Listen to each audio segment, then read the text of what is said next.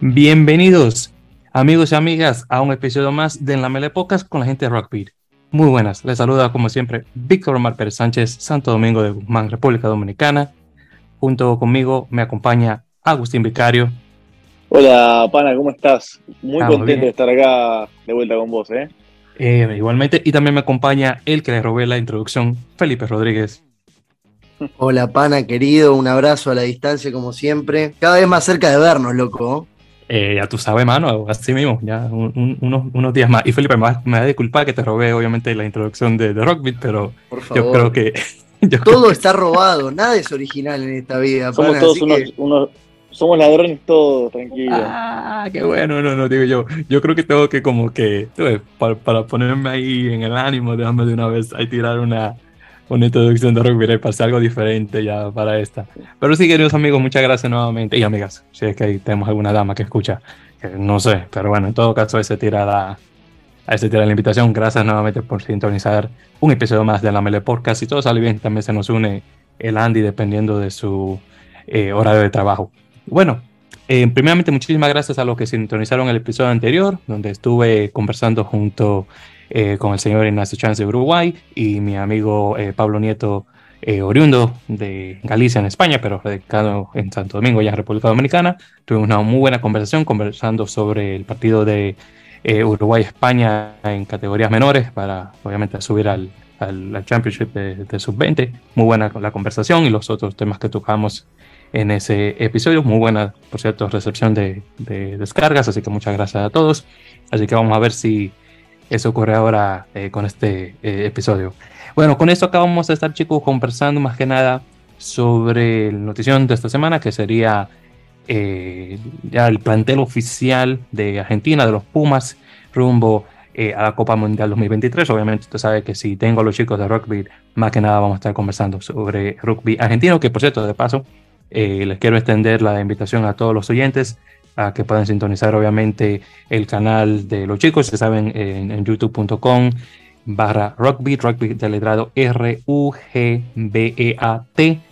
Así que espero que lo tengan y ya saben, igualmente en las redes sociales como rugbeat guion bajo, arroba rugby guion bajo para ser más específicos. Los chicos ya están haciendo más contenido en relación a en vivos y demás, que lo van a ver por YouTube. De hecho, uno que pasaron el este pasado eh, martes Estuvo, por cierto, muy bueno, eh, así que definitivamente les recomiendo eh, sintonizar. Y también saben que mayormente están los domingos de igual manera, con los en vivos a las 8 de la noche, hora argentina. Y ya obviamente ustedes hacen ya el, más o menos el manejeo de, de horarios dependiendo de donde ustedes se encuentren en el continente americano o en nuestra gente allá en la península ibérica. Bien, entonces chicos, vamos a entrarle. Eh, como, bueno, como se había mencionado eh, anteriormente, salió ya el plantel de, los Pumas. Eh, nuevamente tenemos un plantel de 33 con unas cuantas sorpresas. Eh, acá rapidito vamos a mencionar cuáles son cada uno y ya luego entonces ahí entramos en, lo que hay. Entonces, primero en las primeras líneas de pilar derecho tenemos a dos, Tomás Gallo de Benetton en el, URC, junto con su amigo también del mismo equipo, una vuelta está Chasparro. Eh, jugando de pilar izquierdo tenemos a Eduardo Velo de con Newcastle Falcons, Francisco eh, Gómez Codela con Lyon en Francia y Joel Esclavi con La Rochelle también en Francia. Luego de hooker o talonador, una de mis palabras favoritas de, rugby hispano, eh, tenemos a Agustín Crevi, ahora con South Sharks, Julián Montoya o Montoya, debería pronunciar, de Leicester Tigers, que está ahora de capitán, y e Ignacio Ruiz con Perpiñán. Luego en la segunda línea tenemos a Matías Alemano con Cluster, Tomás Lavanini con Clermont y Guido Petti con Bordeaux o Bordeaux, como se llama en español. Eh, luego en la tercera línea tenemos a eh, Rodrigo Bruni de Bayón o Bayona, eh, Juan Martín González con ahora con Saracens, Santiago Gorondona con Bristol Bears, Facundo Isa con Toulon, Marcos Kremer con, con Clermont, eh, tengo a Pedro Rubiolo con Newcastle Falcons y Pablo Matera, que actualmente está con el Mie Heat en Japón. Ya en los backs tenemos en, el medio en el medio melee, Lautaro eh, Vélez con Rovigo, que es del, del top 10 eh, italiano. Eh, Gonzalo Betano con Dragons, también en el URC, que juega en Gales, y Tomás Cubelli, técnicamente ahora con Miami Sharks en el Major League Rugby. Luego en, apertura tenemos a Santiago Carreras de Cluster y Nicolás Sánchez, que después de su contrato con Brip, todavía no sabemos en qué va a parar. Espero que vaya con Miami Sharks con Tomás, vamos a ver. Luego en los centros tenemos a, en el 12 a Santiago eh, Chocobares de Toulouse y Jerónimo de la Frente de Perpiñán. De 13 tenemos a Lucio Chinti con The Saracens ahora y Matías Moroni con Newcastle Falcons. Luego en el wing o el ala, esa es la posición que se debe llamar ala, tenemos a Milano Feli con Edinburgh, Mateo Carreras con Newcastle Falcons, Juan Imov con Racing 92 y Rodrigo Isgro, técnicamente con los Pumas 7, claro, y ya finalmente de fullback o zaguero, otra palabra que a mí me gusta del rugby hispano, eh, Martín Bogado con Highlanders y Juan Cruz Malía con Toulouse de Francia. Bien, entonces chicos, ya con eso mencionado, eh, vamos a hablar sobre opiniones al respecto. Eh, bueno, Felipe, que tú eres mi segundo cabecilla, ahí te doy la palabra. Bueno, a ver, la lista, si querés podemos hacer para que sea más justo, yo opino de los forwards y Agus opina de los tres cuartos, en general sí. Vamos a igual, idea. Creo, que, creo que en general igual los dos tenemos una idea bastante parecida porque hemos charlado mucho y también el programa, entonces ya como que te vas alineando. En términos generales creo que fue una lista correcta, sin demasiados, eh, creo yo, por lo menos desaciertos. Desde, desde el primer staff que presentó Miguelito Cheika, como le decimos nosotros, este, ya se veía venir que el plantel no era algo muy debatible, a pesar de algunos nombres. Se habló, perdón, Agus, me voy a meter un toquecito con esto, pero se habló en un momento de Miotti. Y la verdad que hace muchos años que Miotti quedó un poco fuera del sistema, entonces el reclamo es más que nada por el recuerdo y no tanto por la realidad, creo yo. Eh, un gran recuerdo el de Miotti y un proyecto que al final no se pudo realizar, pero en el fondo creo que los jugadores que se seleccionó en, un, en una primera instancia eran correctos y, la continuidad de eso es esta lista, eh, que la realidad es que tiene muy, muy pocas sorpresas.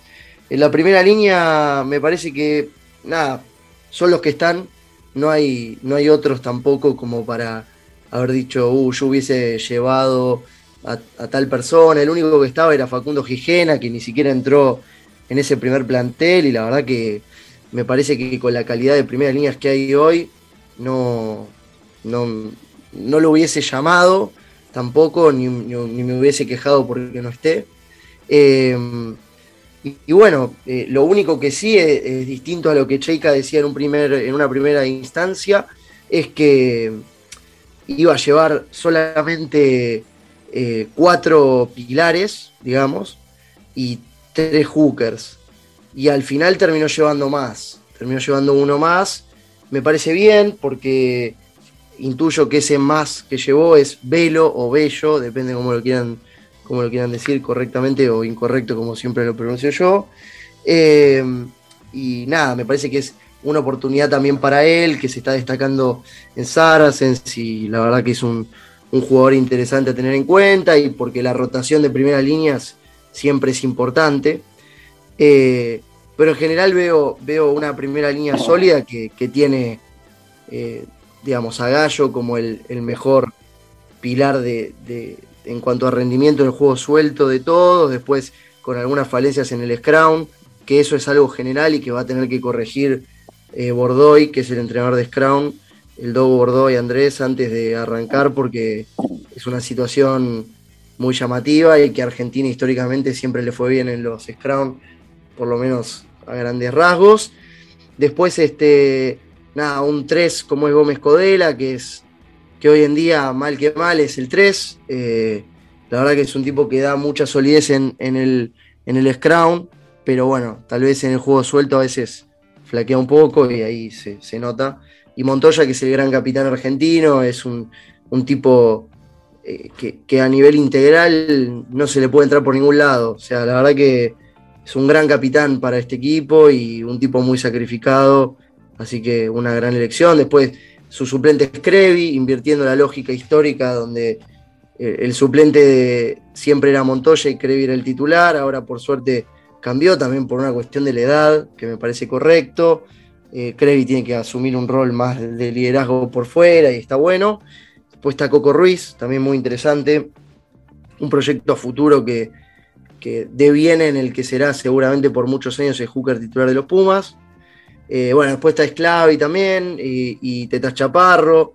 Eh, acá meto algo cortito del programa y es que hay una camada de jugadores que empezaron allá por el 2011, algunos, y otros se fueron sumando en el 2015, que es la primera, la primera camada 100% profesional del rugby argentino, que a grandes rasgos viene a ser su cierre de ciclo eh, en este mundial. Muchos después de esto no creo que lleguen al próximo, y lo más probable es que en los próximos años eh, terminen sus carreras. No sé, se me ocurre Nico Sánchez, Simov, Ueli, en unos años Matera, en unos años también Guido Petti. Son gente que arrancó hace bastante, bueno, Teta Chaparro, De La Fuente, Orlando si hubiese ido. Eh, es una camada importante de la historia del rugby argentino, la mejor para mi gusto en cuanto a, en cuanto a completitud, no en cuanto a pergaminos conseguidos, ya que el 2007 fue el mejor año. Y, bueno, nada, eso. Después se completan con, una ausencia que tal vez es, una de las que más me llama la atención, que es Lucas Pablos en la segunda línea. Creo que entre lo del golpe en la cabeza y el buen accionar de Rubiolo decidieron por dejarlo y finalmente decantaron porque Rubiolo sea el segunda línea eh, que esté ahí en la alternativa.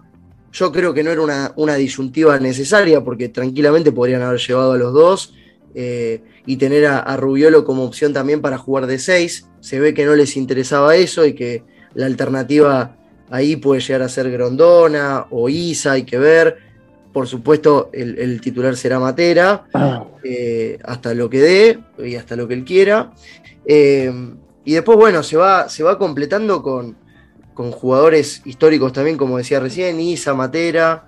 Y tal vez el que más me sorprende de todos estos es Bruni, es el único que es puramente octavo de esta lista, es el único octavo que hay, eh, puro, ¿no? De nacimiento, que tampoco sabemos si va a jugar de octavo durante el Mundial, tal vez eh, eh Cheika lo quiera de, ala, vamos a ver qué pasa. Hoy en día el titular me parece Juan Martín González Samso, amigo de rugby y además un gran jugador, de los mejorcitos que hay hoy. Y, y bueno, así se completa, se completa este equipo que, eh, como decía Cheika, dentro de los dichotos forwards que hay, viste que él habla medio como italiano, eh, eh, la verdad que está bastante sólido. Yo creo que, el único que me llamó la atención, porque realmente pensé que, le correspondía un lugar en esa lista, era, era Paulos, y tal vez al único que no hubiese llevado es a Bruni, pero no por una cuestión personal contra él, sino por, por algo de, de juego. Me parece que el partido que le tocó jugar con, con los All Blacks, no, más allá de intervenciones buenas en ataque, en defensa flaqueó mucho.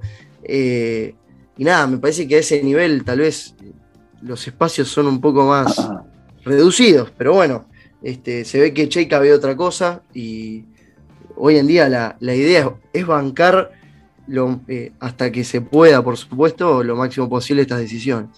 Muy de acuerdo en ese caso, Felipe. Entonces, en ese caso, Agustín, para darte la, palabra, no solamente en relación a lo que mencionó Felipe, y obviamente también pasando sobre tus opiniones respecto de los backs.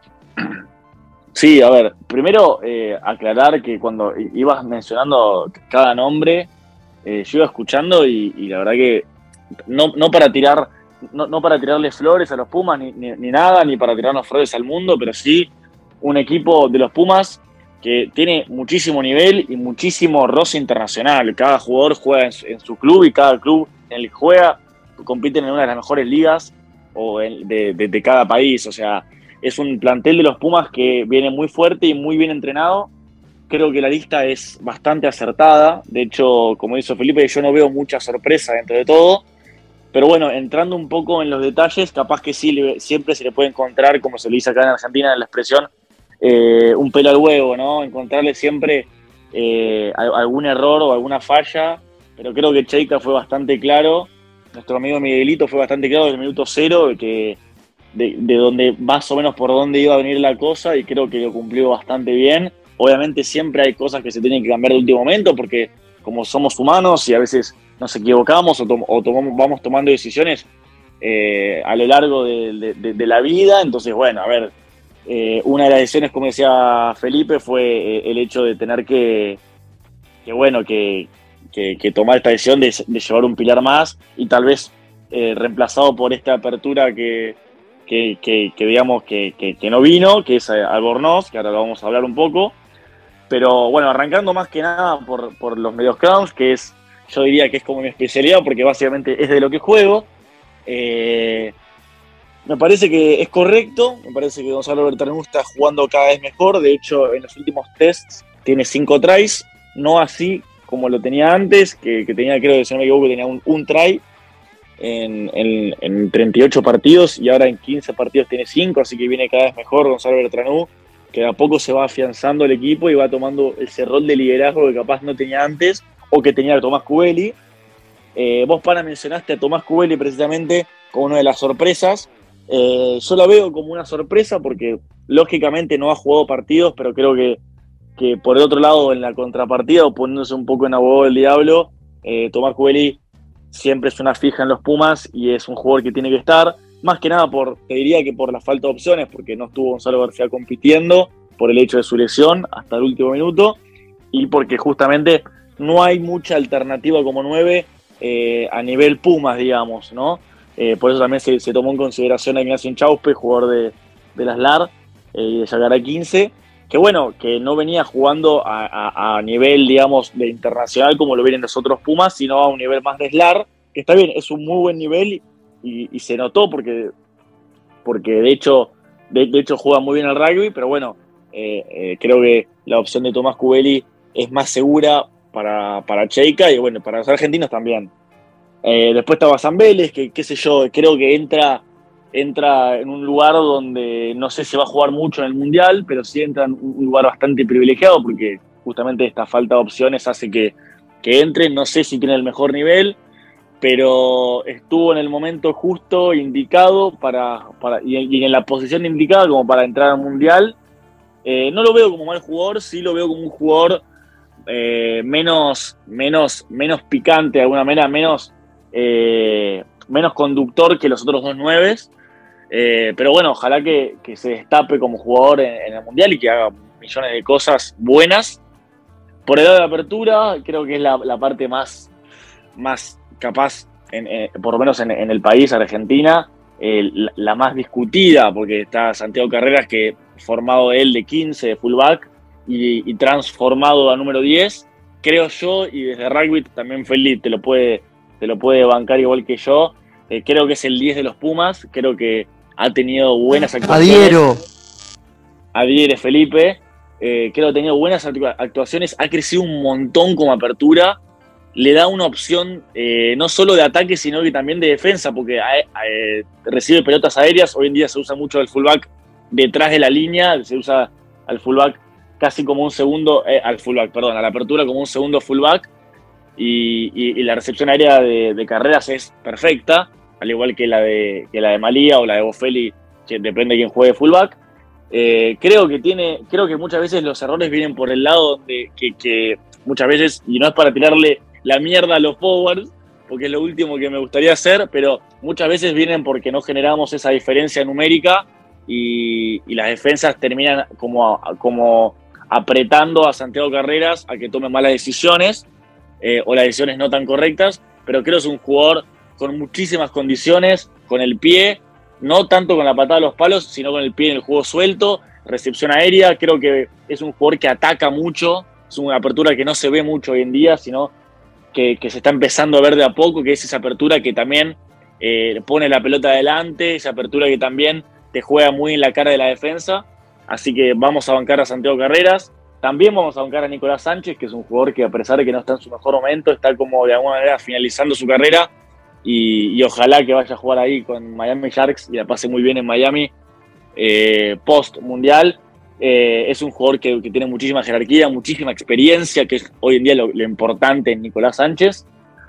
Eh, y, que, y que ojalá que pueda rendir su último mundial muy bien, porque es importante también eso, no solo la experiencia de acompañar, sino que también juegue bien. Y creo que, Nicolás Sánchez, a pesar de, no estar en su mejor momento, eh, es un jugador en el que yo siempre, eh, en el equipo argentino en general siempre va a confiar, porque bueno, es uno de los jugadores con más, con más jerarquía que ha tenido los Pumas. Después, por el centro de la cancha, creo que es lo más sólido que tenemos. En los Pumas, sólido en el sentido de seguridad. Creo que eh, el número 12 de La Fuente y Chocobares son dos jugadores que me dan, a mí personalmente, me dan eso, seguridad. Taclean ambos eh, eh, y en ataque son, son jugadores que cumplen su rol. Y, Lucio Cinti y Mateas Moroni, Lucio Cinti me he sacado el sombrero. He pedido tres veces en nuestro programa perdón, porque le he dicho a Lucio Cinti que tenía que ser más wing que centro o inside, y la verdad es que no, que tiene que ser un número 13 eh, como lo es ahora, con Matías Moroni acompañando o, con Matías Moroni como titular, veremos quién, quién será el titular, pero el centro de la cancha es muy sólido, creo que no hay dudas, Matías Orlando se queda fuera, capaz por falta de nivel y también por algún que otra lesión, eh, habría que ver bien eso, pero creo que esos cuatro centros son indiscutibles. Y después veremos a, un poco las sorpresas. Rodrigo Gro, que ha llevado de alguna manera a los Pumas a, no sé si no, no, ha llevado a los Pumas, pero le ha dado un partido contra Australia mucho vértigo. Él, jugador que, le, imprimió ese hambre que, tienen que tener los jugadores del minuto 0 al minuto 80, es, esa locura, y eso es lo que dijo Cheque, por eso lo lleva. Capaz un jugador que le falta un poco de rodaje por el hecho este de, no estar jugando siempre 15, pero es un jugador que se adapta y se le nota que se le adapta. Es un, jugador con muy buenas características y algo muy importante, que al igual que Melemo Feli, que lo voy a sumar a, esta, a esta lista de, digamos, de, buenas de buenas de los Pumas, es juego aéreo perfecto. Que Rodrigo, Rodrigo, eh, Rodrigo Bofeli, voy a decir. Rodrigo Isgro y Emiliano Bofeli, muy, buena, muy buen juego aéreo y es importantísimo hoy en día en el rugby internacional. Y bueno, después tenemos la capaz, eh, la gran sorpresa de Martín Bogado. Felipe debe estar muy contento porque lo ha bancado desde minuto cero y se siente orgulloso de eso. Sí. Eh, sí, exactamente, se siente muy orgulloso de eso. Porque el bicho Bogado, bueno, está bien, juega en Highlanders, uno de los mejores equipos de Nueva Zelanda. Eh, pero. Y no ha jugado mucho, pero. ¿Lo puedo decir yo? Lo puedes decir vos. Porque hoy justo lo, defendí de nuevo. Eh, pana, estoy. voy defendiendo abogado por la vida. El otro día me tocó. Es el, es el abogado de abogado, digamos. El abogado, el que tengo acá colgado. el abogado de abogado, me gustó eso. Eh, con mi abuelo me tocó hoy, con mi hermano el otro día, con gente del club el otro día. Eh, te cuento rapidito, pana, porque creo que, va abogado. Eh, es así. 2021, Bogado hace su primera experiencia profesional en Olympia Lions, Superliga Americana de Rugby. Por pandemia, por supuesto, no tuvo la oportunidad de jugar en otro lado. Él era bastante joven en ese momento. Juega bien. Eh, se empareja con, los rivales más duros, que era eh, Jaguares 15, el equipo más sólido de esa competencia, que la ganó prácticamente caminando y sin, y sin mosquearse demasiado. Al año siguiente lo llevan para Jaguares 15, año 2022 donde comparte cancha con amigos nuestros, por ejemplo, eh, Lautaro Carosaisi, Pilar, que ahora está en Francia, le mando un saludo si llega a escuchar esto. Eh, y la cuestión es que ahí la rompe toda. Juega, por ejemplo, contra sus antiguos eh, compañeros de Olympia Lions y hace tres tries, la verdad, la rompe toda ese torneo. Lástima el resultado de Jaguares, pero él se destaca.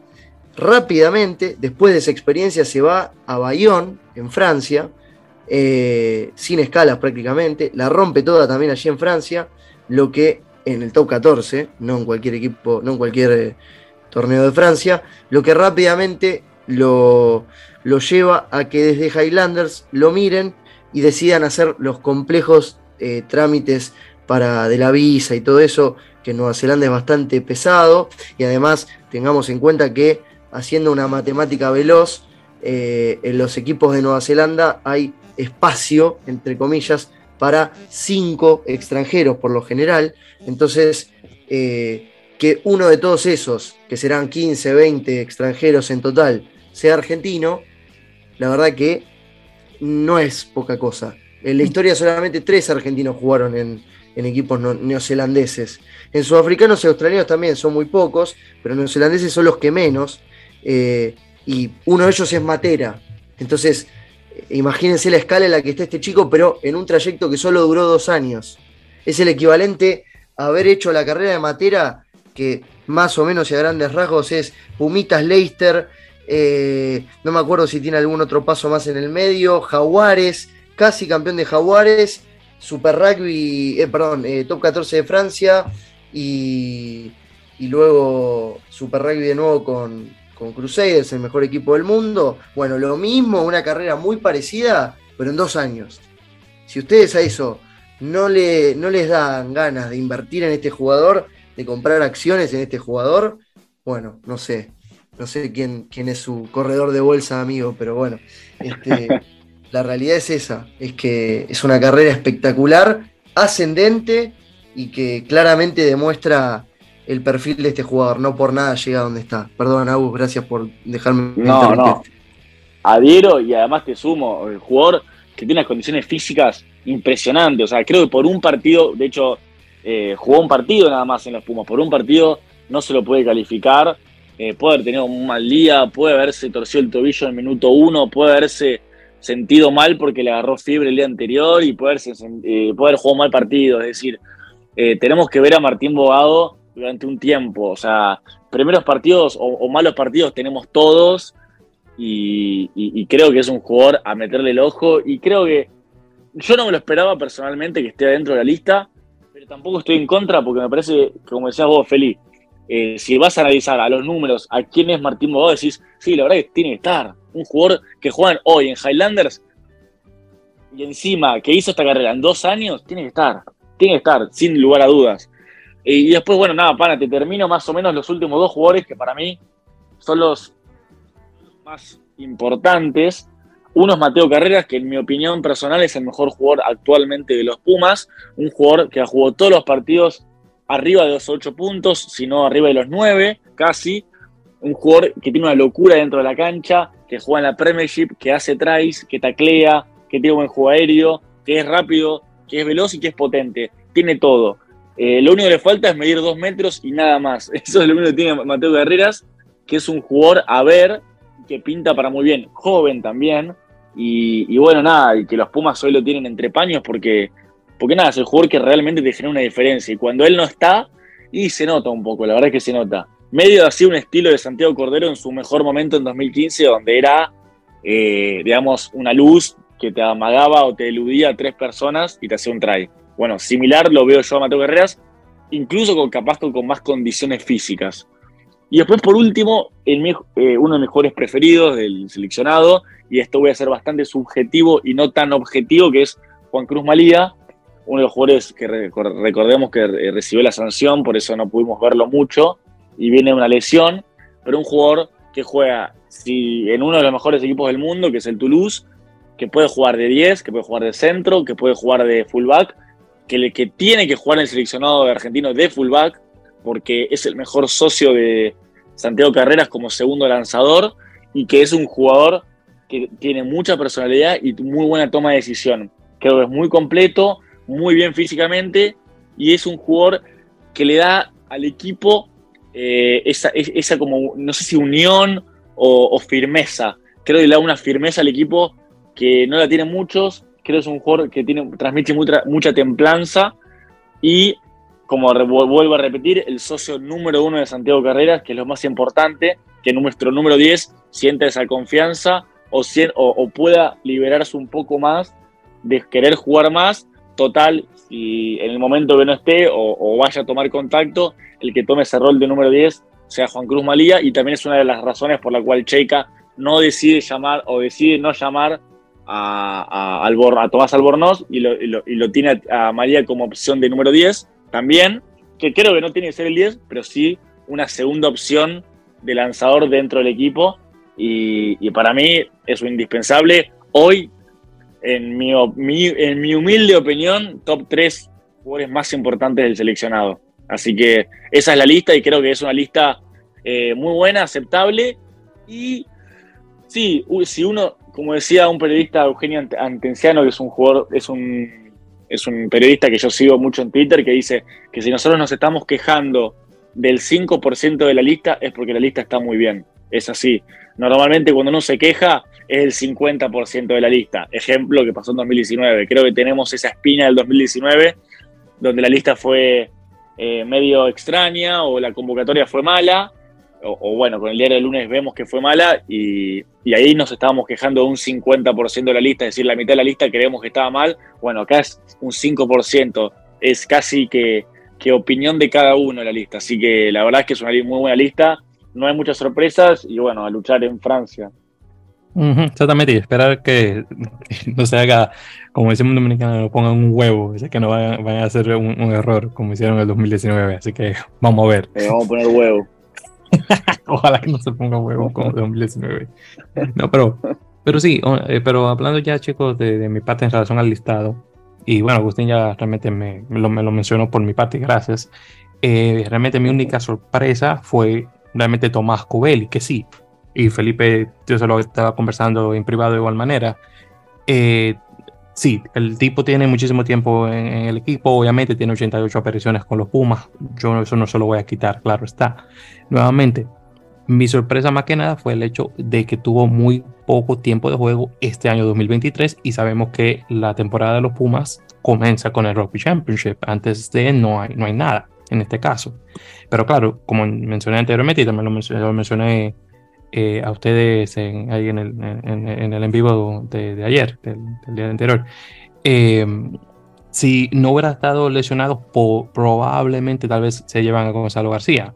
Pero claro, tal, vez se lo hubieran llevado por encima tal vez de Basan Vélez y se hubieran llevado a Cubeli por el hecho de que tiene todo el tiempo este en, el equipo. Obviamente esa experiencia no se la quita a nadie, eso hay que admitirlo. Y, encima de eso que la posición de medio scrum está corta. No hay muchos, desafortunadamente, que no estén eh, lesionados o que, o que no tengan mucho tiempo de juego para ser elegidos en, el listado. Así que esos tres que se llevaron, por las razones que sean, perfecto. Eh, cayó como el nivel del dedo y muy bien por QBL de igual manera. No se vaya, desafortunadamente ya el, el, carnaval de Martín Landajo, con, con, lo mucho que yo lo quiero, ya pasó. Así que obviamente el segundo con más experiencia eh, será QL. Así que definitivamente. Muy bien, entonces chicos, para rapidito mencionar también eh, algunos números y, y demás. Entonces, en relación al listado completo, tenemos 14 jugadores que van a su primera Copa Mundial, 7 que van a la segunda, en este caso, y luego tenemos a Montoya, Teta Chaparro, Alemano, Lavanini, Petty, Matera, Cubeli, De La Fuente, Imov y Moroni, que todos van a jugar su tercera Copa Mundial. Luego tenemos a Agustín Crevi y Federico Nicolás Chávez, eh, Chávez Sánchez, perdón, eh, jugando en su cuarta cada uno eh, Copa Mundial. Ahora, de los que podemos decir que se han quedado, que eso también hay que mencionar, en la primera línea, uno que desafortunadamente tuvieron que cortar, y claro, se lo, se lo, llevaron por encima de, de, Tomás Gallo, Marco Vivas. Desafortunadamente, creo que tiene muy buen futuro chico, pero ya el carnaval de él va a comenzar en otra ocasión. Eh, luego en, la en, en Hooker, en talonador, eh, dos que nos van, Facundo Bosch y Santiago Sochino, que se lo lleva obviamente Ignacio Ruiz por encima de ellos dos. Eh, obviamente se iba, se a ir sí o sí, y encima de eso, claro, eh, su experiencia como ex capitán, ya por fin le dieron su, su aparición número 100 con Pumas, que era justo que se lo dieran a él. Y, bueno, su carnaval va a acabar bien con un cuarto eh, mundial. En la ya en, tres, ahí podemos decir que realmente dos que se, se van desafortunadamente, eh, Lucio eh, Sordoni y Santiago Medrano, desafortunadamente que quedan fuera. Claro está, yo sé que a Eduardo Bello y a Joel Esclavi, aunque tengan 13 y 11, y 11 apariciones respectivamente, yo sé que esos dos han sido usados un poco más por, pues, por Miguelito Checa, ya le voy a decir Miguelito también a Michael, pero bueno, eh, y, claro, Gómez Codela, eh, con su experiencia, no, no tanto en apariciones, pero de edad, que son 38 años que tiene, y sabemos que los que juegan de primera línea eh, son como el vino, mientras más tiempo tienen de añejado, más, mejor sabor tiene. Entonces, ahí se puede entender. En la segunda línea, obviamente, ahí tenemos eh, desafortunadamente no tantos nombres. Eh, Lucas Pablo, claro que ya lo mencionó Felipe. Desafortunadamente, yo sé que el golpe en la cabeza no ayudó, pero probablemente él, aún sin eso no iba a ir, probablemente.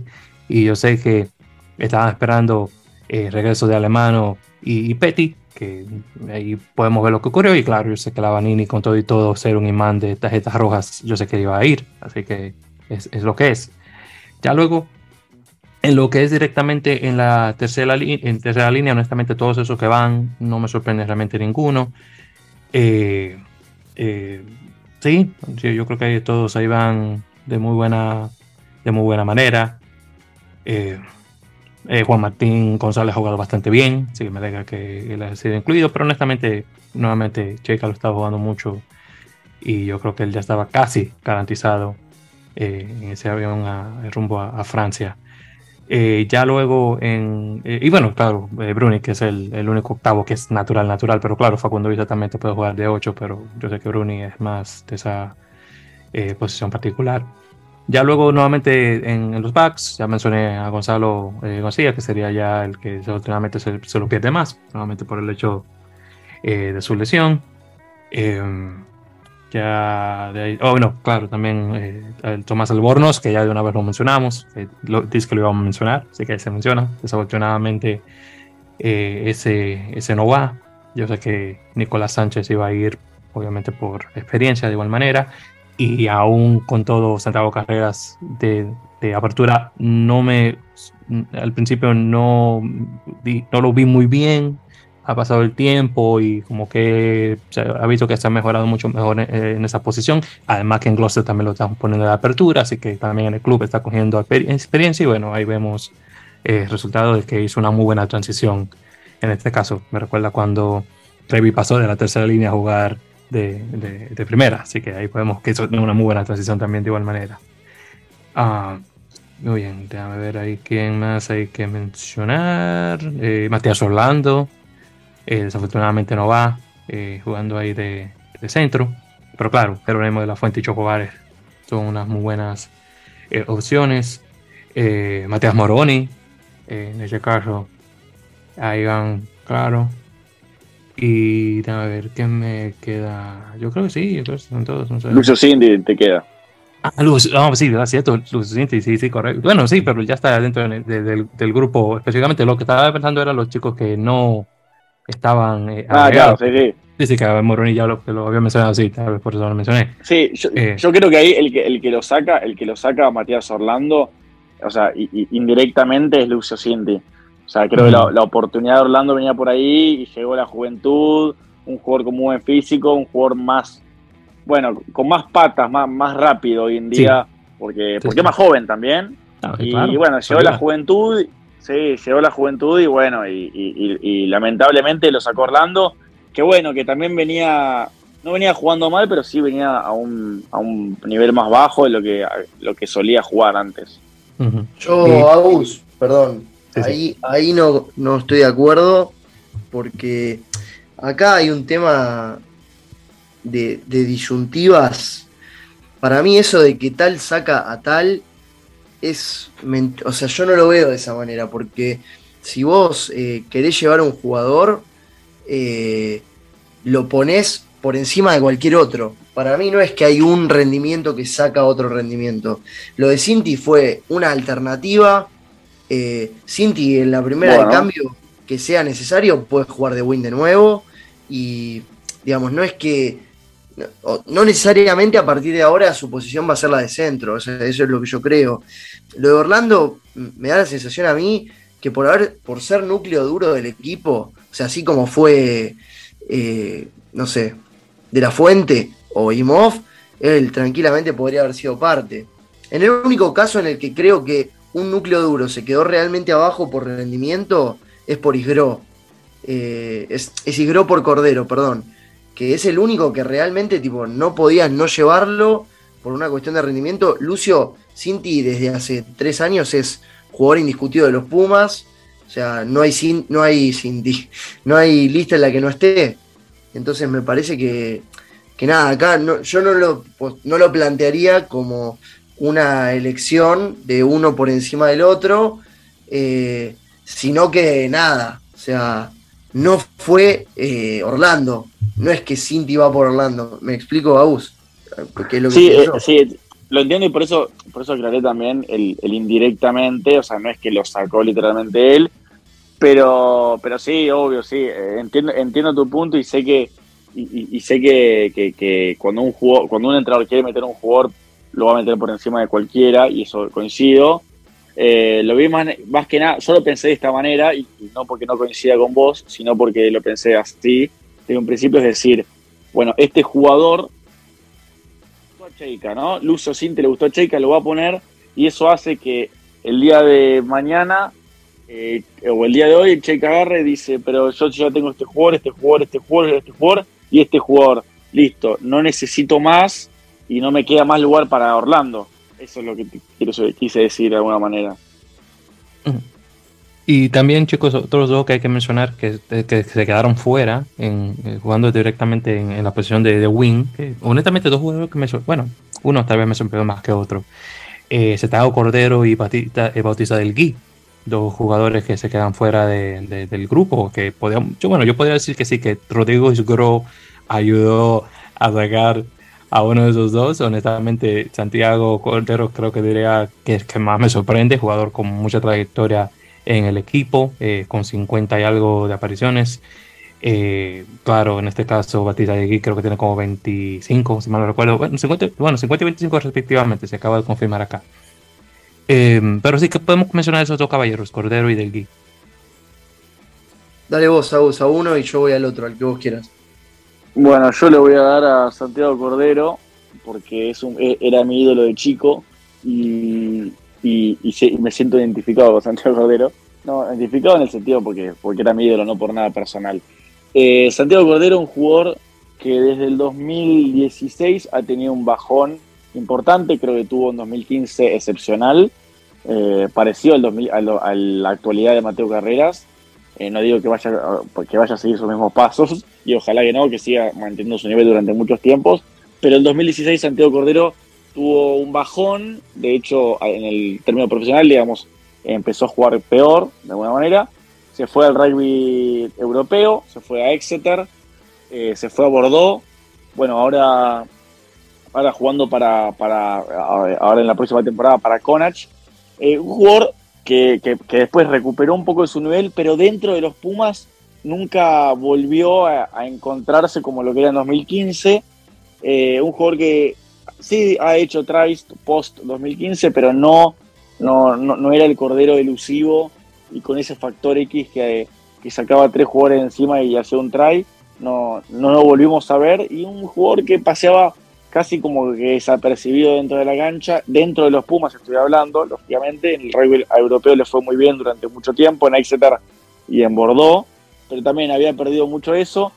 Eh, y creo que de a poco los winners argentinos eh, o, las nuevas generaciones los fueron como comiendo, fueron teniendo mejores rendimientos, entre ellos Bautista Deli, que es el que va a hablar seguramente Felipe, y, y bueno, fue perdiendo el lugar, tuvo mucha ausencia durante mucho tiempo por, por esto de la elegibilidad eh, y las reglas de elegibilidad que tenían los Pumas en su momento con Jaguares.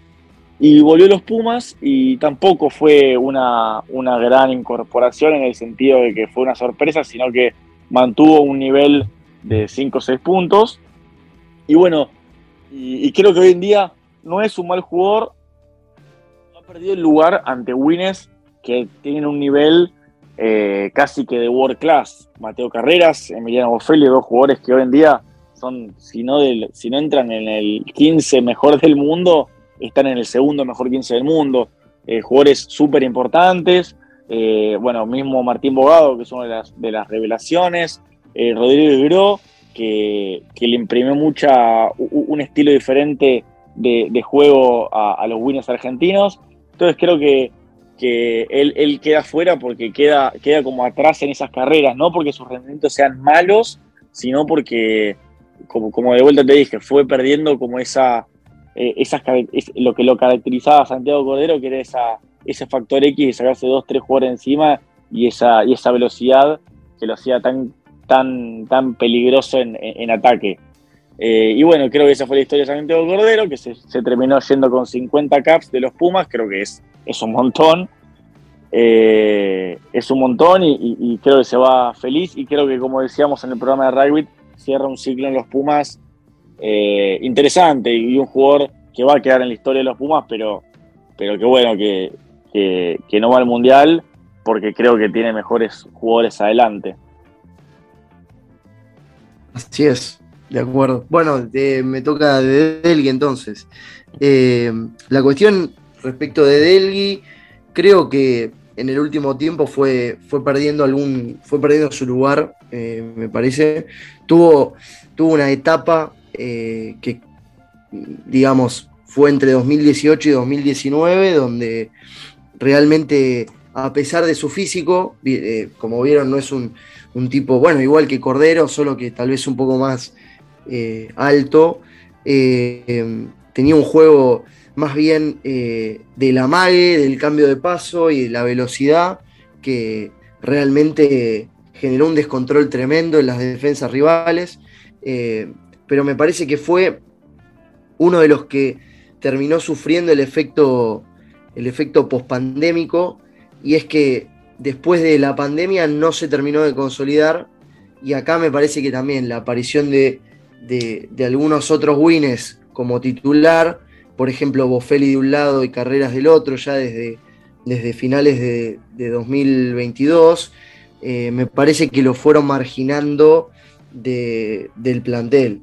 Después, si tenía lugar o no tenía lugar en esta lista, y bueno, ahí habría que analizarlo un poco más en profundidad. Eh, es el otro, junto con Albornoz y Paulos, tal vez, que te queda ahí como la espina de no haber terminado de entender eh, bien para qué estaban. Eh, me parece que el partido con los All Blacks terminó siendo un partido de prueba eh, el partido de mayor prueba quizás que usó Cheika, porque ahí es donde hizo, o sea, donde probó a jugadores que directamente, no sé, de, los jugadores más raros, incluso, no sé, se me ocurre Sordoni, Bruni que casi que no lo volvió a meter, eh, entró un rato, eh, ¿cómo se dice?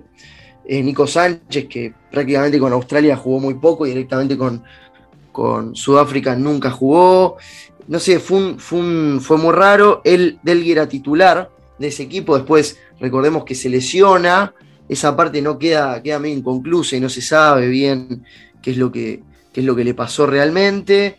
Y al final eh, me parece que después de eso que, que no, entre la aparición de, de Isgro, la solidez de, de carreras, Bofelli e Imhoff como los grandes estandartes eh, sobre todo Imhoff de una generación anterior y Bofelli como un tipo que realmente rinde y que es casi que, no sé, me parece es el titular indiscutido, queda fuera por eso. Sabiendo que son cuatro los wins que entran eh, y con jugadores en, un muy buen momento y otros que tienen un ciclo que cerrar, me parece que Delgui por eso queda fuera. Ahora, ¿qué es lo que yo pienso? que Delgui tiene la posibilidad de, relanzarse, o sea, que, esto es una, podría ser una oportunidad para, para relanzar su carrera también y, volver al nivel que lo vimos tener hace, hace algunos años, no tan lejanos. Eh, creo que todavía está tiempo de, relanzar su carrera y, explotar como, como lo supo hacer. Sí, muy de acuerdo chicos y gracias por sus comentarios. Eh, pero sí, eh, esa es nuevamente la lista de, los Pumas eh, rumbo a la Copa Mundial. Bueno chicos, entonces podríamos decir, y claro, ustedes me dejan saber si, están en desacuerdo con lo que voy a decir ahora, que con este listado ya afuera y teniendo más o menos una idea de lo que podría dar el equipo argentino en la Copa Mundial, podemos decir que posiblemente tengan un muy buen desempeño dependiendo de todo lo que vaya a pasar. Y, solamente quiero eh, hacer la mención de que en relación a lo, que se viene, primero, bueno, antes de la Copa Mundial van a tener el, partido de calentamiento, por decirlo así, eh, contra España, que me imagino que probablemente va a ser eh, un equipo ahí B, podríamos decir tal vez, que vaya a jugar con el equipo español, vamos a ver qué tal. Y, pero ya luego de ahí, lo grande que se viene con la Copa Mundial va a ser primero el, partido contra Inglaterra, luego el de Samoa, luego el partido contra Chile y finalmente el partido contra Japón. Eh, así que, ¿cuáles podemos decir ahora ya con el listado oficial? ¿Cuáles son las expectativas de lo que podríamos ver en este caso en la Copa Mundial? Agustín, ahí te paso la palabra. Oh, qué buena pregunta, pana. Nos metiste en una terrible porque nosotros vamos a ir a, vamos a ir a cubrir allá y si nos va mal nos pegamos dos tiros, uno cada uno en la frente, así que... Oye, no. eso, Agustín? No. por, no decir otro, por no decir otras horas, Sí, sí, es terrible, pero... Pero no, bueno, eh, sí, el partido contra España, como dijiste mi pana Víctor, eh, seguramente usemos jugadores suplentes o usará Cheika para probar algún que otra cosa. Entre ellos seguramente estará Tomás Jubele, Ido Petty, jugadores que capaz no tuvieron tanto rodaje en este Championship o en, esto, o en este amistoso último y van a, van a tenerlo ahora. Eh, pero el partido y expectativas, mira, nosotros apuntamos a que Argentina llegue a la final del mundo, así de fácil. ¿Por qué? Te vas a preguntar. Eh, porque la verdad es que creemos que tiene un gran equipo, un equipo de jugadores que está acostumbrado a jugar contra, contra equipos de elite y, ganarle a esos equipos de elite. Y porque la verdad es que no tiene un camino tan, tan difícil eh, dentro de todo. De hecho, es el camino más sencillo, entre comillas, que ha tenido en la historia de los mundiales. Una Inglaterra medio debilitado, capaz que cambia su, versión de acá al mundial, de acá a un mes cambia su versión, pero un requiere bastante debilitado. Eh, un, un, Japón que no es el mismo Japón que el del 2019, eh, capaz y en un cuarto de final un posible cruce con Australia y o con Gales, que son dos equipos que sí, son grandes equipos históricamente, pero que hoy capaz no están en su mejor momento, menos Australia todavía. Gales recuperó un poco. Eh, y bueno, semifinal del mundo. Eh, no, no, me acuerdo bien los cruces posibles, pero creo que también Australia, Gales o Inglaterra. Eh, de vuelta, cruce fácil y no sé si fácil, pero de hecho preferible antes que, Nueva Zelanda, Francia y Irlanda, que son durísimos, más que nada porque son los tres mejores del mundo. Eh, y bueno, y una posible final. Eso es lo que apunto yo personalmente, que no soy el que va a jugar. Ahora, los argentinos somos muy supersticiosos eh, y, nos, y nos gusta no, como dice, como se dice, no quemar las cosas y no hablar antes de tiempo porque después pasa lo contrario y nos, nos metemos un tiro cada vez en la frente. Todavía hay que jugar contra Inglaterra. ¿Cómo está con el tema del tiro este chico? Sí, sí, estoy, estoy, con tema. Eh, y, estoy, y estoy, le tengo mucho miedo, por ejemplo, a Samoa, le tengo mucho respeto, una lista muy buena sacó, así que todavía hay que tener el respeto a los rivales, así todo, confío en mi equipo argentino, pero, pero los partidos hay que jugarse y, y, bueno, y todavía tenemos equipos como Samoa que no lo pudimos ganar nunca, sí le pudimos ganar, pero pero casi que tenemos más perdidos que ganados. Inglaterra, que siempre, eh, bueno, en el 2011 nos ganó sólidamente. Eh, un Chile que, bueno, está bien, partido que me imagino que será ganado, pero bueno, hay que sacar punto bonus. Y un Japón que siempre te puede complicar las cosas. Así que nada, creo que en la final, pero hay que luchar los partidos partido a partido. Parezco ya un Michael Cheika declarando ayer. No, sí, cualquier cosa. Dime ahora, Felipe.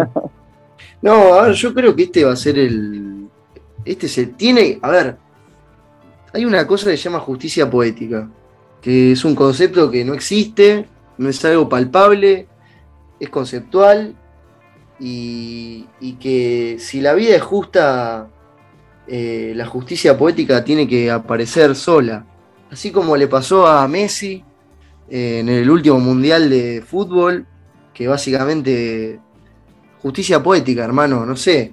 Eh, tenía que pasar, se lo merecía, por peso propio iba a caer. Y se fue gestando una épica increíble que empezó, empezó con un partido muy, muy choto con Chile, no me acuerdo en, cuándo fue con, la Copa América y terminó en. Eh, que fue una serie amistosa, me acuerdo, en 2021. Y terminó en una Copa del Mundo. Bueno, esperemos que en algún momento de, de, la historia y, habiendo terminado el 2023, seguramente brindando para un próspero 2024, podamos recordar algún momento como, ah, mira, justo acá pasó lo que, lo que generó que después pase tal cosa y esperemos que, sea eso. O sea, me parece que los Pumas tienen que tener un buen mundial eh, por peso propio. Este, porque ya es parte de, lo que tiene que pasar. Son muchos años de gestar, de, aparecer, de pasar de la nada a de pronto ganarle a rivales que, hay países en el mundo que nunca le pudieron ganar, eh, en condiciones ultra adversas, como es siempre de visitante, a los All Blacks. Eh, la verdad que este es un devenir histórico que, que nada, que, a ver, la frustración tiene y va a existir. Yo no creo que eh, salir campeón del mundo sea una cuestión tan sencilla como para que se dé tan fácil. Eh, pero sí creo que el devenir debería premiar a, estos jugadores porque se lo merecen, porque son la mejor camada de la historia eh, del rugby profesional argentino, la primera 100% profesional, la primera que supo vivir del rugby desde muy chicos. Y nada, me parece que ahí está el punto. O sea, eh, tiene que pasar. No, no. Eh, y si no pasa, no pasa. O sea, ya está, ¿qué voy a hacer? No, me, iré a llorar a mi casa y, y seguramente me pelearé con Agus en, en, Francia. O sea, porque esto, es, esto va a terminar como tiene que terminar. Eh, Exactamente. Pero la realidad es que tiene que pasar. No, no. Lo doy por hecho porque espero que así sea. estoy entusiasmado y, creo que, que, nada. No por nada uno apuesta como apuesta. Para vos sabrás muy bien. O sea, este es un viaje el que estamos encarando que es totalmente una locura galopante en este país. Eh, donde en, en, menos de cinco días hay elecciones, eh, el dólar pegó una disparada ahora increíble, o sea, todo eh, y todo el bolsillo de, pibes que laburan, algunos con ayuda de los padres, pero eh, la verdad que tampoco es que estamos todos para, para tirar manteca al techo. Entonces esto no deja de ser una, una apuesta. Y acá, viste, eso de la mufa, acá en Argentina se habla mucho de eso. Y a veces creo en eso. Pero la realidad acá es que eh, nosotros tenemos mucho juego también y ponemos en juego porque creemos que va a pasar. O sea, estamos convencidos de que es así. Como todo, todas las inversiones son de riesgo, si no, no se llamarían inversiones, serían otra cosa. Esto es una inversión. Vamos a riesgo eh, y eso quiere decir que estamos totalmente embarcados y comprometidos con lo que, con lo que estamos por vivir, que esperamos sea histórico, pana. Eso también igual de, igual manera espero y bueno, eh, obviamente yo sé que estaremos conversando un poquito más al respecto de esto en las siguientes eh, semanas y definitivamente lo estaremos conversando ya cuando estemos allá para lo de la Copa Mundial de Francia 2023. Bien, entonces chicos, ahí para ya ir finalizando, ahí vamos a hacer rapidito eh, un repaso de los partidos eh, de la semana pasada, de obviamente Rugby Internacional. Eh, primero, obvio, tenemos que tocar el partido que, estuvo jugando Argentina en casa, su segundo partido contra Sudáfrica, con el actual campeón mundial. Como recordamos, tuvieron el primer partido, el último técnicamente del Rugby Championship contra los actuales campeones donde desafortunadamente perdieron 22 a 21, partido que se quedó corto, eh, porque los Pumas arrancaron tarde en ese partido. Y luego tuvimos este otro que se jugó en casa, donde desafortunadamente perdieron nuevamente, pero por un marcador de 24 a 13. En este caso, eh, acá eh, tuvimos un buen try justamente por Gonzalo Beltranú en el minuto 21, más una patada de conversión por parte de Emiliano Poffelli ya luego de ahí fueron, eh, fue una patada adicional por parte de él en el minuto 36, luego una en el segundo tiempo en el minuto 51. Y, y sí, y eso fueron todos, honestamente. Ya luego de ahí eh, Sudáfrica hizo el resto eh, de los puntos en el, segundo tiempo por parte de Makasole Mapimpi, Kanamuri y a ver quién más. Y ya luego son unas patadas de, sí, patadas de, de penal por parte de Mani Libok. Eh, entonces, chicos, eh, y bueno, tú, Felipe, que estuviste ahí presente eh, para el partido en, ahí en el, en el dime, ¿cómo viste el Pumas Springboks? Bueno, el partido no hay que ser un analista muy muy avesado porque la realidad es que fue un muy mal partido. De hecho, me animo a decir que fue hasta a nivel del partido con los All Blacks en cuanto a lo malo. Muy aburrido, lo cual se transmitió a la gente que por lo general es eh, la, que termina ganándose el espectáculo. Creo que ni siquiera la gente no, ni cantó. Eh, la apatía fue tal que, viste, no. Era un partido que tendría que haber sido totalmente distinto. O sea, me parece que. No sé, bueno, estas cosas, estos amistosos eh, antes de un mundial, viste, yo estoy muy en contra. Creo que no sirven para nada. O sea, se van a hacer y se van a seguir haciendo y toda la vida se van a hacer. Pero la realidad es que nunca, nunca dicen nada y siempre son adversos, siempre se juega mal.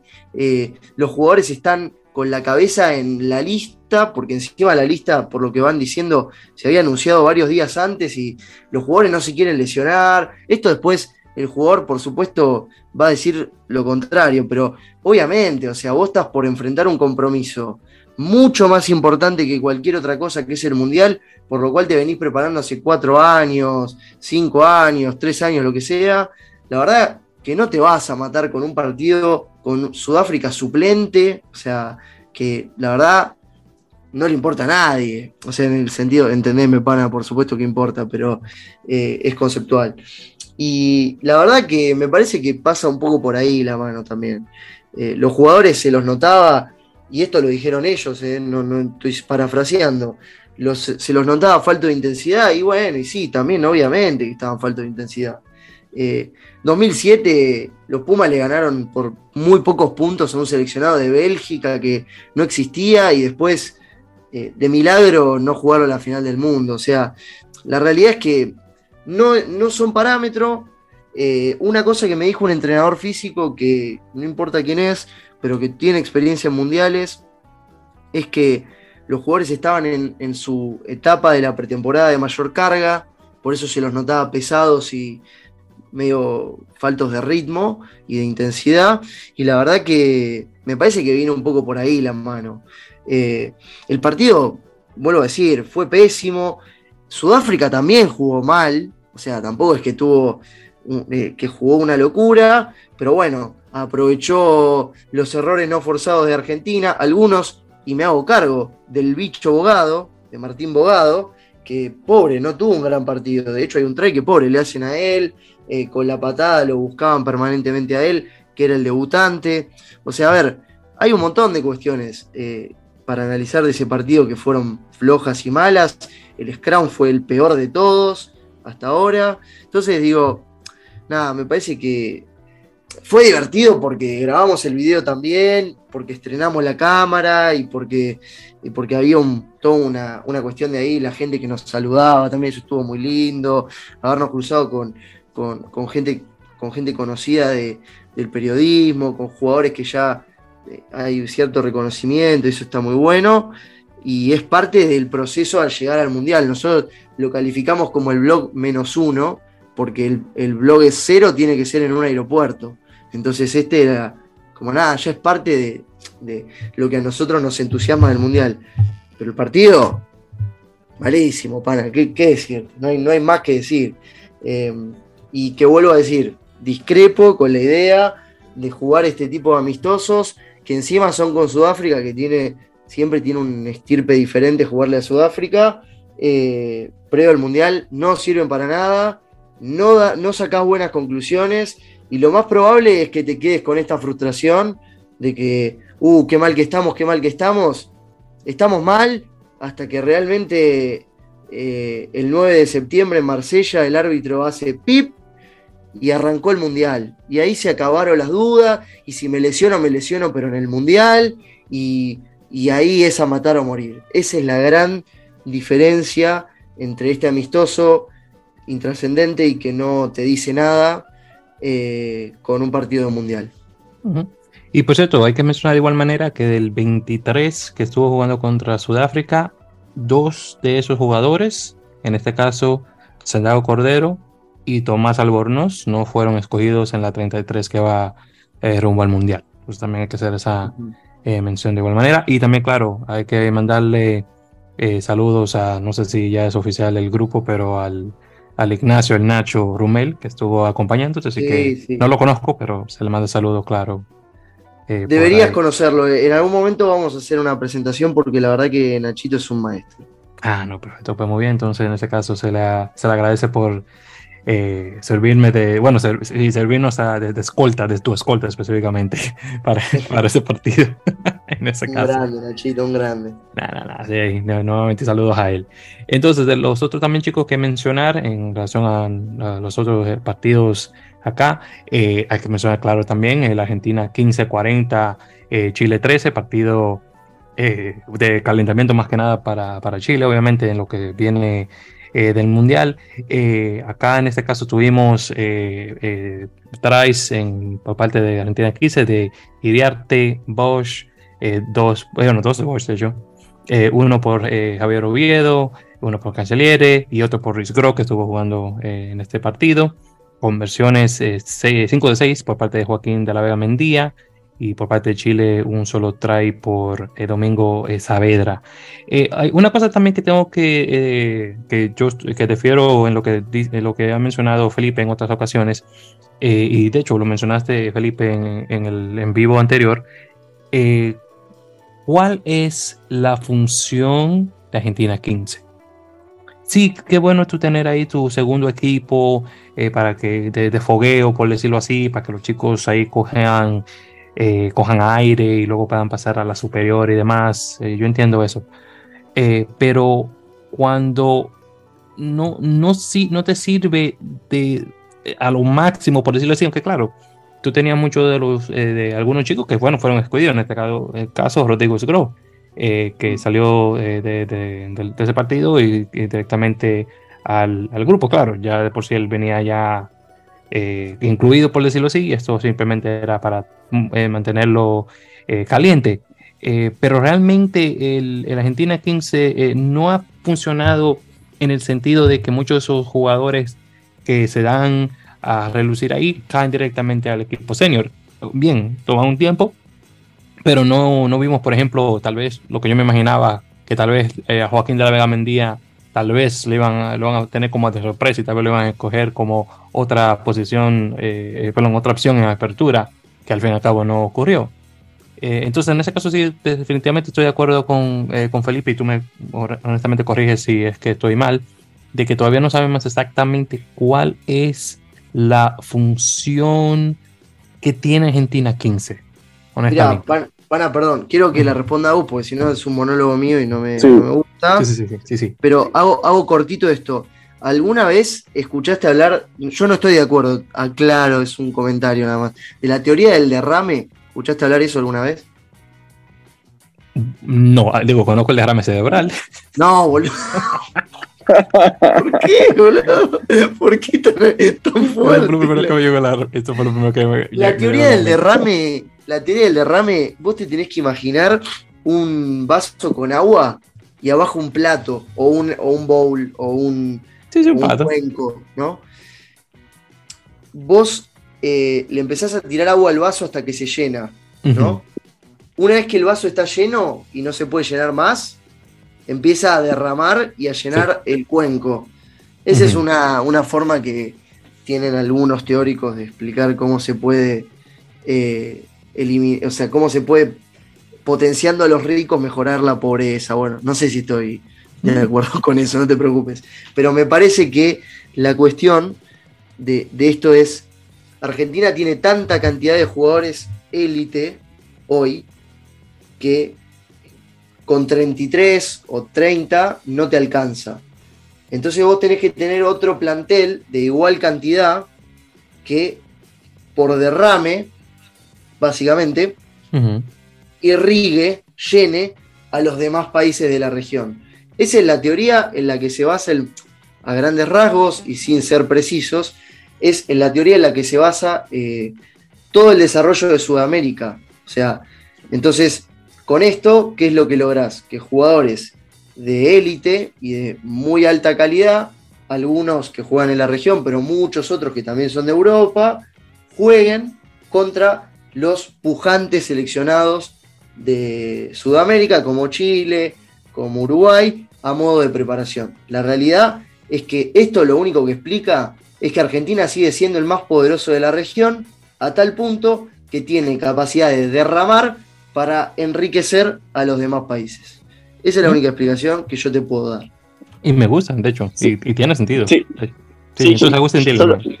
sí, sí, yo capaz que, o sea, no voy a tener una mirada muy diferente a la de Felipe porque por eso ponemos, pusimos un programa juntos, pero básicamente, pero si no me estaría matando piñas todo el día, pero, pero sumado a eso, claro, vamos a poner unos ejemplos de los All Blacks. Los All Blacks tienen jugadores para tirar por el techo eh, y usan precisamente los Maori All Blacks para jugar con seleccionados menores, menores en su calidad, ¿ok? Sabemos que si hoy en día los Pumas juegan contra un seleccionado de Chile y Uruguay, sacan una abultada diferencia. Y eso es claro y, por más, y, no para, para menospreciar a, los equipos, pero esa es la realidad. La realidad es que el otro día jugó Argentina 15 contra Chile y está bien que Chile jugó, también probó jugadores y Argentina 15 tenía un equipo muy fuerte, pero la diferencia fue de 40-13. Es decir, que todavía Argentina eh, tiene un poderío enorme, sobre todo Sudamérica, y, y, los jugadores le sobran. Y para ello, para ello, sí se necesitan más de un seleccionado. ¿Por qué? Y bueno, porque también los Pumas tienen, que, tienen compromisos internacionales y porque Argentina 15, por más que salga uno o dos jugadores de ahí a los Pumas, es decir, que los jugadores que, que, terminen los Pumas sean uno o dos, eh, es, es, una base necesaria que, que, necesitas tener para tener competencia constante y a pesar de que no se le dé importancia a esa transición de, no sé, de Pumitas o de jugadores menores a los Pumas, es importante porque jugar en los Pumas y jugar en los Pumitas hay una diferencia abismal todavía, hay una diferencia abismal, y es un rodaje que se necesita tener. Es decir, hoy en día hay jugadores que hacen el salto y no tienen ningún problema, como lo hizo capaz Pedro Rubiolo, que jugó casi, si no me equivoco, habrá jugado un partido en Argentina 15 o casi ninguno y saltó directo a los Pumas y le fue muy bien. Eh, o jugadores que sí, capaz necesitaron un poquito más de rodaje, no se me viene mucho a la cabeza, a, eh, a una de la cabeza todavía, pero, pero seguramente en el futuro Joaquín de la Vega Mendiga tenga su, lugar en, los Pumas y, el rodaje es diferente si estuviste jugando tanto tiempo en Argentina 15. ¿Entendés? Si va directamente de un club amateur eh, tanto tiempo a Argentina 15, a los Pumas directo, sí, puede haber una diferencia notoria. Ahora, si tuvo roce eh, internacional, aunque sea Uruguay, Chile, eh, jugó contra Brasil, eh, se mantuvo jugando en la, en la, en la, en la Super Rugby Américas y mantuvo un nivel, por lo menos nivel sudamericano, la diferencia va a ser menor. Eso a nivel de eso a nivel de progreso de jugador si estuviese jugando en Pumas. Ahora, como decía Felipe, también es importante para, el, para, para, todo el rugby sudamericano que Argentina esté jugando ahí. Argentina 15, que Argentina esté jugando ahí. Y para que Argentina esté jugando ahí, tiene que ser un segundo seleccionado, porque si no, sería la diferencia sería abultada y no tendría mucho sentido eh, eh, un partido de los Pumas contra Chile, los Pumas contra Uruguay, los Pumas mismo contra Brasil, creo que es mucho más superior que Brasil, y, o contra otros países de Sudamérica. Entonces creo que esa es la, eh, la excusa de la, de la, existencia de Argentina 15. y pero también creo que también es una excusa también para ir viendo jugadores a lo largo, porque también los jugadores se van viendo en los partidos. Y por más que vos veas los jugadores de entrenamientos, si vos lo pones adentro de una cancha con, con 14 jugadores de su lado y 15 del otro, eh, es muy difícil evaluarlos. Entonces creo que es un, es un poco de todo. Y eso es todo. Sí. No, no, perfecto, sí. Y ambos hacen un, eh, muy buenos comentarios y, definitivamente Felipe me la pone mucho más clara en ese caso. Eh, en relación al nuevamente un comentario que le había hecho anteriormente sobre lo de Argentina 15, pero sí, nuevamente, eh, puntos muy, muy válidos pues, por los dos. Y sí, no por quitarle el mérito a Argentina aquí ni mucho menos, pero claro, es un equipo que, eh, bueno, podemos decir que sí que tiene una identidad, eh, más que nada así, que es una, una, forma para foguear jugadores que luego saltarían al, al equipo principal y lo cual es necesario, claro, también la ayuda que, que de Argentina 15 para ayudar a que suban los otros equipos de la región, en, este caso ah, eh, Uruguay y Chile. una cosa más que me faltó agregar, eh, también Argentina 15 sirve como premio, eh, hoy en día, digamos, Sudamérica y la UAR tienen pocas cosas para ofrecer a los jugadores jóvenes que se quedan en sus ligas. O sea, digamos, lo, que pueden dar es un, equipo con un sueldo estable seis meses, que es un sueldo que en Argentina es un buen sueldo, o sea, no es un gran sueldo, pero eh, para Argentina está bien, digamos. creo que rondaba, no, no, importa, ni lo digamos, no importa. Eh, la cuestión es que un sueldo tranqui, ¿y qué pasa? Cuando, que era, es algo que hemos dicho varias veces, cuando termina la temporada de Super Rugby Américas, los jugadores tienen dos opciones. O se quedan en sus clubes, o sea, en sus clubes, eh, digamos, no profesionales, amateurs, o se van a Europa o juegan seleccionado, porque si no, no hay, eh, básicamente no hay competencia sudamericana la segunda mitad del año. ¿Por qué? Porque la mayoría de los, de los equipos de Uruguay, de Chile y de Brasil tienen partidos internacionales durante la segunda mitad del año. Eh, el tema es que, claro, vuelvo a decir, Argentina tiene más jugadores que el resto. Entonces, para Cobras de Brasil, para Selknam de Chile o Peñarol de Uruguay, jugar la mitad del año y dedicarte para la selección la segunda mitad no suena tan mal. En cambio, para un argentino joven que no está en los Pumas, que no está en Europa, tienen que, que ya dejó su vida profesional porque decidió dedicarse al rugby, lo que le queda es jugar en Argentina 15 o en los Pumas. Lo más probable es que lo primero que haga es jugar en Argentina 15 y ese es el premio que otorga la UAR a los jugadores que se quedan. ¿Por qué? Porque jugar en Argentina 15 no es un test match internacional, pero es un, es un partido de, eh, digamos, es un partido ¿cómo decir? Sí, es un partido internacional, no cuenta, no suma como test match, pero cuenta como partido internacional.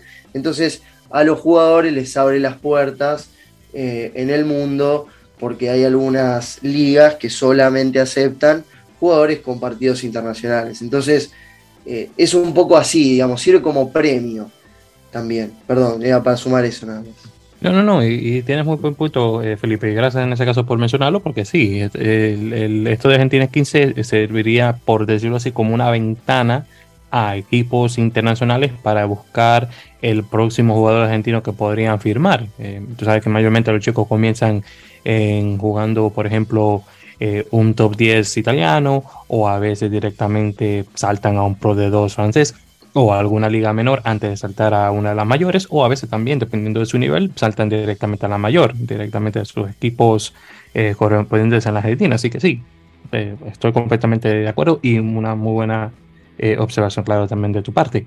Bien, entonces chicos, ya ahí para mencionar los otros partidos internacionales. También luego de ahí tuvimos el partido de Uruguay contra Namibia, donde Uruguay ganó en casa por 26 a 18. muy buen partido que creo que le da una buena cara a Uruguay eh, rumbo al Mundial, que se va a ver obviamente la cara con, con Namibia eh, en este caso. Y también tuvimos otro partido que yo tal vez me imagino que ustedes no estuvieron muy atento a este. Mis queridas Águilas, Estados Unidos, estuvieron visitando a Rumanía, de hecho estuvieron allá en Bucarest y tuvieron un muy buen partido. De hecho, ganaron 31 a 17 contra Rumanía, equipo eh, actualmente mundialista. y no solamente eso, Estados Unidos, de hecho, estaba eh, teniendo el, comando del, partido por 31 a 0, 31 a 0, hasta el minuto 62.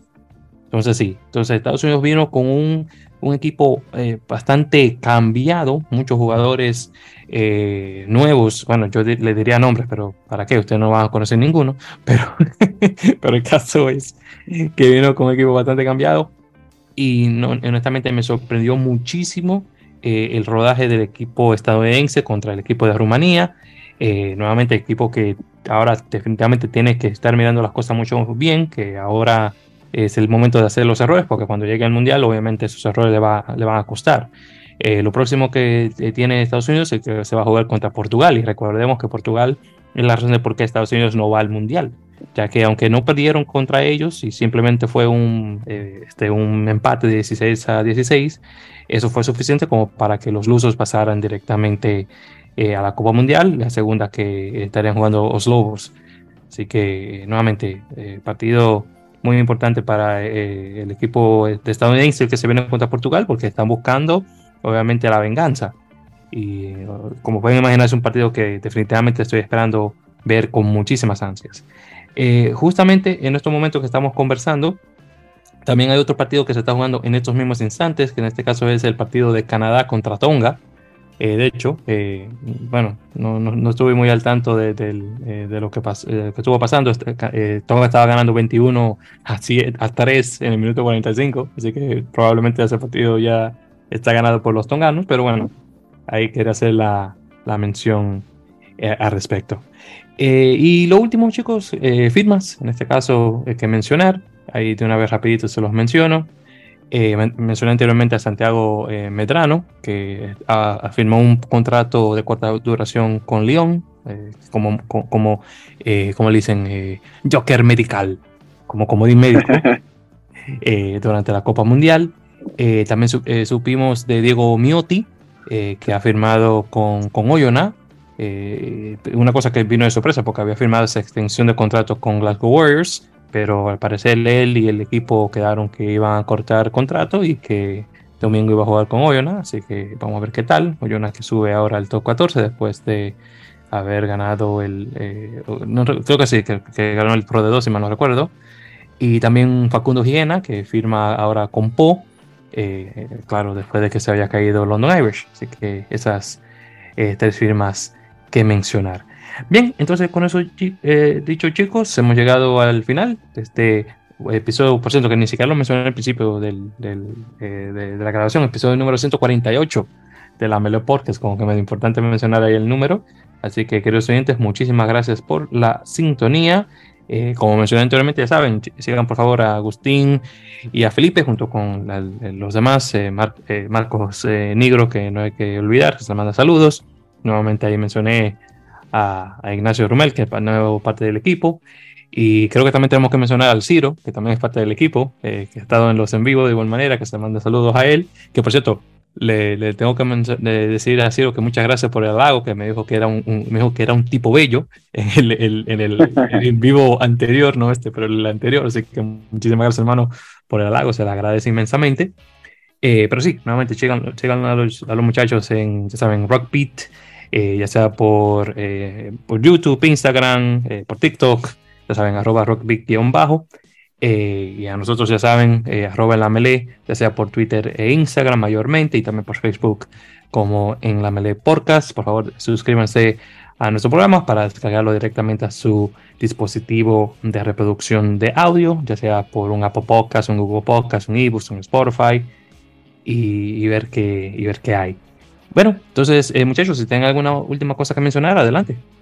No, bueno, primero agradecerte, pana, agradecerte por, por todas las menciones y por y bueno, y siempre es estar acá charlando un poquito de rugby, eh, el que sea, sea internacional, local, eh, de, Argentina, de los aires, de lo que sea, siempre está bueno charlar de rugby y disfrutar de, bueno, de una, de una, de una buena tertulia a través de Zoom.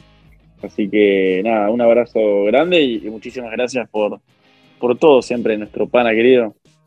No, no, se te agradece, te agradece. Felipe, dígame. No, yo espero que el próximo programa lo grabemos en un Airbnb de Francia, hermano. Oh, sí, claro. Basta de Zoom. Sí, sí, sí. Es verdad, vamos a ver si, se hace eso ya para tenerlo ya, ya oficial ahí todos juntos. Ahí tenemos. a ver si me llevo el micrófono. vas a sentir el primer, eh, la primera vez, eh, vas a sentir el gran rigor de rugby no, y además va a ser un aguante no reírse challenge, ¿eh? porque yo en la, en la vida real, si acá me gusta hacer chistes y no me ves, imagínate imagínate en persona. Te voy a sacar. Marco, Marco, Felipe y yo somos dinamita. Sí, ya. vamos a volver locos, pana vamos a ver cuando estemos ahí. Que por cierto, Agustín, también tengo que mencionarte. Eh, muchísimas gracias por la mención del teteo. Eso mató de la risa a mis familiares en Dominicana. Ah, ¿te gustó? ¿Viste? Estaba bien bueno eso. Estaba bien bueno. Felipe no lo casó mucho. Soy que no sabe. no, no sé si sí. ¿Sabes que se sintió desubicado? O sea. es que no es desubicado. No, ya sé, pero por un momento dije, ¿qué está diciendo este chico? Sí, sí, porque yo sé que tú lo miraste. Dije, oye, ¿qué, qué, qué, qué es eso? Así como que, ¿qué, tiene que ver eso al, al, eh, al, punto? Pero no, pero me gustó. Mi primo allá en Dominicana se estaba matando a la risa diciendo, oh, mira, el primo Víctor aquí enseñando a los argentinos de, de cultura dominicana. No, estaba buenísimo. Eso. Yo, yo, sí que me maté a la risa. Pero bueno, Queridos oyentes, usted pásenla bien. Nuevamente estaremos en, la, en, una próxima instancia de la Melepoca. Vamos a ver si el Andy este, nos aparece, porque desafortunadamente el trabajo parece que le cayó bastante fuerte y tuvo que descansar. Pero bueno, vamos a ver si lo agarramos para la próxima. Muchísimas gracias como siempre y claro, recuerden, mucho rugby.